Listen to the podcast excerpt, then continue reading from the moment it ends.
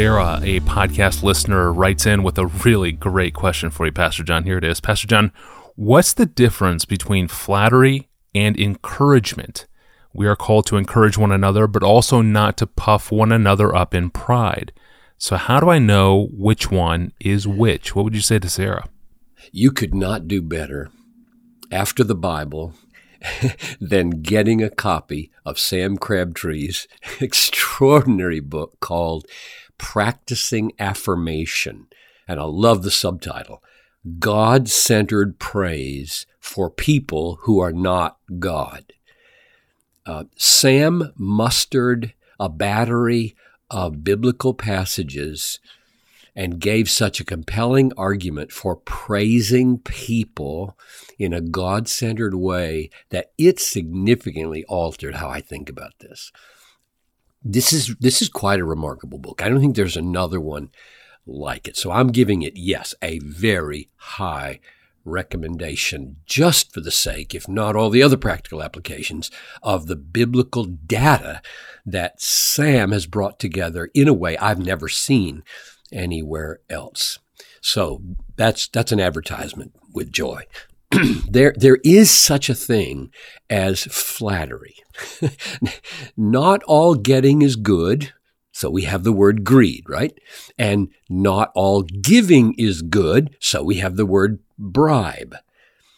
Uh, praise, which involves both getting and giving, uh, may not be good. And so we have the word flattery. The, the Greek, the Greek word for flattery, kolakia, occurs one time in, in the New Testament. Uh, Paul is defending his ministry to the Thessalonians, and he says, We never came with flattering speech, as you know, nor with a pretext for greed, nor did we seek glory from men, either from you or from others. And it's, I think, more than coincidental that flattery occurs in that sentence with the word greed. In other words, I want something from you. you. You're kind of getting at the heart of flattery when you think about that. The idea of flattery is is present without the word in in Jude 116 where Jude accuses certain men of admiring persons for the sake of their own advantage. That's the idea. You're, you're admiring and you're saying nice things about somebody for the sake of your own advantage. Now, lots more is said about flattery in the Old Testament than, than in the New. Uh, the word flattery is, is built on the Hebrew word for uh, be smooth or slippery. So a person who flatters is smoothing and caressing. The lips of an adulteress drip honey, and smoother than oil is her speech. Or that's Proverbs 5 3. Here's 721. With, with her many persuasions she entices him, and with her flattering lips she seduces him. The, the most general statement about flattery uh, in its destructive effects is Proverbs 26 28 a flattering mouth works ruin. Or Proverbs 29 5. A man who flatters his neighbor is spreading a net for his steps.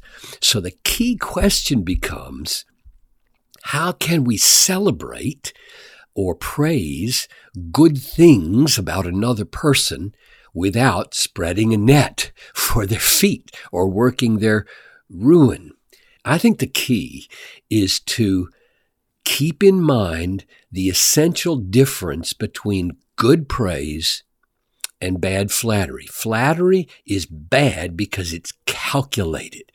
It's, it's given with a view to obtaining some advantage. Jude 116. Flattery may be true. It may be not true. Sometimes people think it, it has to do with whether it's true or not. That's not the issue. It may you may be saying something true about somebody and still be flattery. That's not the issue. The issue is whether it's calculated to achieve some purpose that is not rooted in the authentic, spontaneous delight that we take in the virtue we are praising. In other words, the key mark of genuine, non-flattering praise is that it's the overflow of authentic delight in what we're observing about the other person. It's, it's the opposite of calculation. It's spontaneous. Lewis, C.S. Lewis, one of my favorite quotes. He says, we delight to praise what we enjoy because the praise not only expresses, but completes the enjoyment. It is its appointed consummation. Yes, exactly right. But flattery does not flow from a sincere delight in the thing being praised. It's all external and manipulative. It's, it's elicited out of us by some other benefit that we're hoping to get through the flattery, not by the benefit that we just got from the person's kindness or virtue or, or, or beauty or accomplishment. So flattery is a form of hypocrisy. We, we try to give the impression that we are being moved by a spontaneous delight in something we admire, but we're not really being moved by spontaneous ad- admiration. We, we're, we're, we're being calculating and we're desiring to, to use praise, to, to get something. I think the very phrase use praise makes me gag. Mm, exactly. You know, just the, like, what, you're going to go to God and use praise? Ick. You know, it's just, it's a horrible way to think and it's pretty prevalent today.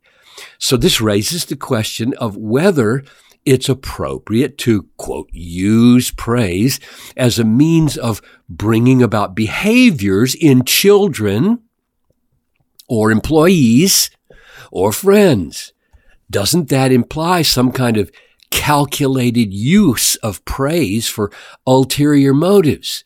And that's a tough question. I think the answer goes something like this. If the praise can still be an expression of authentic, spontaneous delight in some good that we have observed.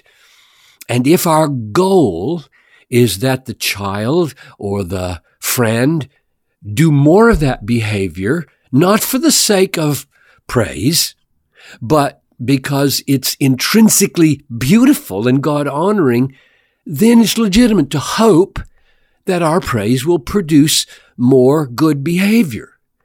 But in general, I think it's dangerous to think of our praise of others, including our children, in utilitarian terms. Children are going to catch on to this eventually. They're going to say, I don't think daddy really enjoyed what I just did. He's just trying to use it to get me to do something.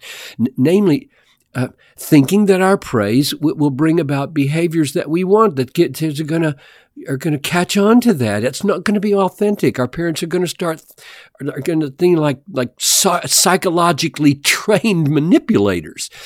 Far better to be the kind of person, the kind of parent who sees God given virtue or God given achievements and being so authentically stirred with admiration and joy that we spill over with praise. And of course, of course, it's going to have wonderful effects on our relationships and on the future behaviors of our kids and, and others. But if we, if we start making the utilitarian dimension of praise prominent, which it is being made prominent today, if we start making it prominent, it will cease to be authentic. And in the long run, I think it will backfire.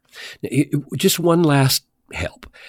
Um, I have friends, including Sam Crabtree, who have taught me that a good way to conceive of our praising other people is to think of it as drawing attention, spontaneously enjoying and thus drawing attention to, quote, evidences of God's grace. That little phrase is pretty common in some circles, and I think it's a good one. If, if we, if we believe that in sinful human beings, all virtue is ultimately from God, which it is, then all praising of true virtue or true accomplishments or any beautiful traits that we see will be conceived of as honoring God not just man. So it, it is a good thing in a family, in a church, in, in among friends, to habitually call attention to evidences of grace in each other's lives. To say to our children in a dozen ways, don't have to be mechanical about this, in a dozen ways, I love what God is doing in your life. That was so good of the way you shared your toys with Jimmy. Kids aren't going to think, oh, daddy's preaching. Not if it's authentic. Not if it's authentic. Um, and you really feel joy in what your child just did and joy in the grace of God. But my, my earnest plea, last thing I'll say, my earnest plea is try to avoid utilitarian, calculated approaches which turn spontaneity into manipulation. That's the soil of flattery. Yeah, and that is an eye opening distinction with a ton of implications for all of our relationships. Thank you, Pastor John. And Sam Crabtree's extraordinary book, again, is called Practicing Affirmation God Centered Praise of Those Who Are Not God. And Sam is not just a writer on this, he models God centered praise in a very sweet way in his own life. Thank you, Pastor John. Well, how should we think of generational sins? Does God punish us for the sins of our ancestors? And what about curses and hexes? And can jinxes and spells plague our lives too? John Piper will return to explain all of this tomorrow. I'm your host, Tony Reinke. Thanks for listening to the Ask Pastor John podcast.